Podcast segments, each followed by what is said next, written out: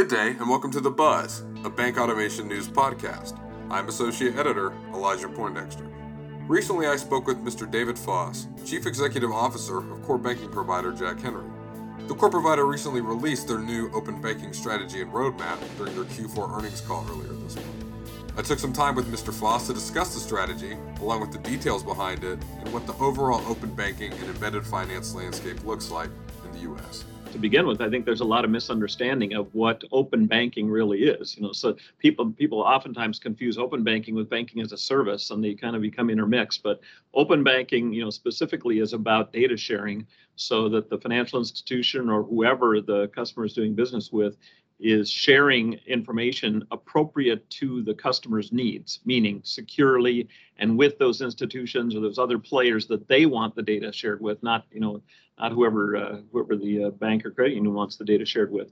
It's interesting. Most people assume that because there are laws in place in Europe that there is more open banking activity in Europe, but in reality, there is more open banking activity in the United States than there is in Europe um, because there's been this real groundswell of demand in the United States. People essentially saying to their financial institution, you know, if I can't if I can't get the data out of my financial institution to share with whoever I need to share it with, well, I'll go find a different financial institution. So just because of that customer demand, I think this has continued to evolve in the United States to the point where where today there is a lot of demand for uh, for open banking and, and the concepts behind open banking. The good news for Jack Henry as a technology provider is we've embraced this concept of being open for many, many years. So we have not created these kind of artificial walls that uh, that uh, customers it makes it difficult for our customers to create open connectivity to fintechs or you know other third-party solutions. We've been for many years in the business of providing connectivity to make it easy for our uh, community and regional financial institutions to connect up to whoever they need to connect to in order to serve uh, serve their customers. So I think demand is only increasing. I think Jack Henry is well positioned because we not only have the technology to support that demand, but we have the philosophy to support that demand. And I say it all the time to bankers.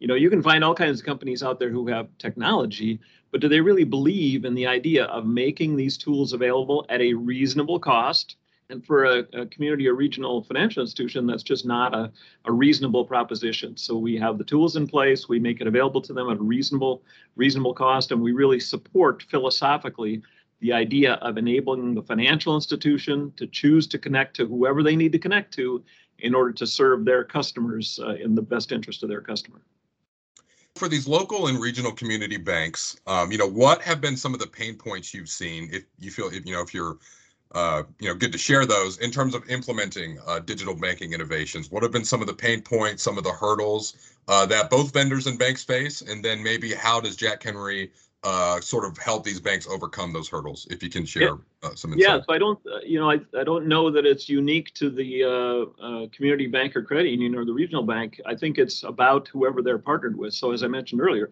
there are some of these companies out there who make it really difficult for the financial institution to enable some of these connectivities or make it really expensive for them to do that. So if they're not partnered with the right partner, you know that's that's the first challenge sometimes that uh, that these uh, these folks have. And then beyond that, you know, there's a strategy component here. So the the the financial institution has to decide what it, what do I need to connect to you know what's my priority list as far as connections to serve my customer in the best way? What's what's the the needs of my customer? So the thing i say all the time is you know, the, the financial institution has to create their strategy first figure out who is it that i'm serving? What's the profile of my customer that i'm serving? Secondly okay now that i understand who i'm serving what are their needs? Because there are a million different things you could do. Well what are the things i really must do in order to serve my customers? Now what technology helps satisfy that need uh, that need for my customers. So working through those steps and really trying to zero in on what are the solutions that the, the customer of the financial institution really needs in order to succeed that can be that can be challenging. You know there's a lot of strategy work in that. And then there's a, the process of kind of weeding through these thousands of fintechs out there and figuring out which ones are the best to uh, to serve my my customers needs. Then you have to attack the issue of okay now i've figured out what i need and i figured out the solution that satisfies that need okay, now how do I connect them into my core system? How do I connect them into my digital banking system? And for some technology providers, they've made that really difficult. Jack Henry, we've tried to make that really easy. So, what was occurring both externally and internally that sort of facilitated the uh, creation of this long term uh, tech strategy for Jack Henry? Yeah, I think the biggest thing that drove this was we were seeing, we did a study last year with Javelin, and what we determined in that study, and we, we knew it in, intuitively, we'd been kind of running down this path for about two years, but this Javelin study really helped cement uh, this, this concept.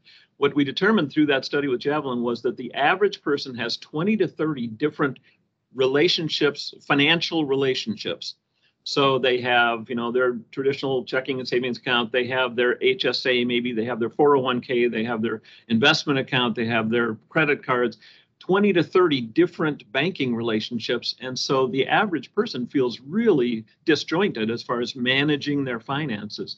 And we've seen that, you know, coming over the last few years. And so we embarked on this strategy because we saw all this disintermediation happening, all this disruption happening in the industry okay, where's that opportunity then for us to create the chance for the financial institution to become the center of their customer's life again, even though that customer is using a bunch of different platforms. So we've created this ecosystem. That was a big part of the announcement.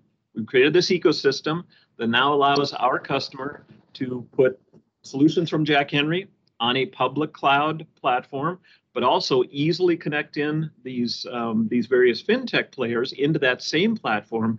And here's the key now: we can present all of those different things to the bank's customer or credit union's customer in a single presentation. So imagine, and I and I say this all the time, forget about the website for the financial institution. Think about their digital banking or mobile banking presentation, right? If you're in the mobile banking presentation on your phone, and you can not only see the bank stuff, you know, the your balance in your checking account and savings and that kind of stuff, but you can also see your crypto balance that has held in a totally different place, but it's presented there for you to see. You can see your mortgage. It's not with your bank, it's with some mortgage company, but it's presented for there, there for you to see in that same presentation. You're not leaving the app, going to another app. It's all there available to you in that same presentation. That really can help create that sense of of confidence and uh, uh, and control over the customer's finances because they have the ability now to see everything in one place. And I use the word everything. You know, that's probably an exaggeration because the bank or credit union won't connect every conceivable uh, fintech, but you get the idea. You know, the major things that you kind of run your financial life by, if you can see them all in one place, and oh, by the way, you can move money between them so that's the other piece of this strategy. We've created relationships with all four of the major financial data exchanges. So Akoya, Finicity, Plaid, and Yodlee, all supported by Jack Henry, all on this platform in the public cloud. So now you can securely move financial information and data between those applications in that same presentation. So we've seen all of this coming for years. And so, about three years ago, we really started down this path of trying to create a new environment, a new ecosystem for our customers to support that kind of uh, disruption that's been happening in the industry. And of course, it's only gotten more and more prevalent, this disruption. And so, we're trying, we're trying, the phrase we use is we're trying to disrupt the disruption.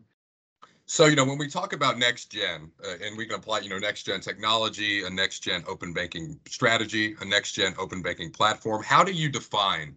Next generation? What's kind of the mark between what we have now and what's sort of implied with that phrase? Yeah, so it's all new technology written, so it's cloud native, right? So written on the public cloud, hosted on the public cloud, written as a uh, cloud native solution. So that's the starting point for uh, for a solution like this no dependency on any legacy technology like a legacy database. So there's no DB2 or you know anything like that in a solution like this because it's all living on the public cloud in a public cloud environment. Heavy uh, use of APIs, so with API standards, which creates that ease of, of uh, connectivity, and then you know leveraging more than one public cloud provider, so you're not totally dependent on AWS, for example. You know, you can have multiple uh, multiple public cloud uh, offerings for the customer. That's kind of the basic uh, definition of what we're doing, and then componentizing uh, functions. So historically, people have thought about a core. Well, not thought about. Historically, this was true. A core system was a you know a big solution that had all kinds of functions in it. So all the account opening, wire transfers, transaction posting, uh, updating of transactions, uh, you know, fraud detection, all these different things in a single piece of software. What we're doing now is we're unbundling all of those things, creating discrete components that run on the public cloud as discrete components. So now you can say, you know, I know you have a wires module, Jack Henry, but we found this one over here that's that's better for our needs at our financial institution. We're going to slide that one in here instead of the one from Jack Henry. Okay, if that's better for the financial institution, we are totally supportive of that. You've been listening to The Buzz, a bank automation news podcast. Thank you for your time and be sure to visit us at bankautomationnews.com for more automation news. You can also follow us on Twitter and LinkedIn. Please don't hesitate to rate this podcast on your podcast platform of choice. Thank you.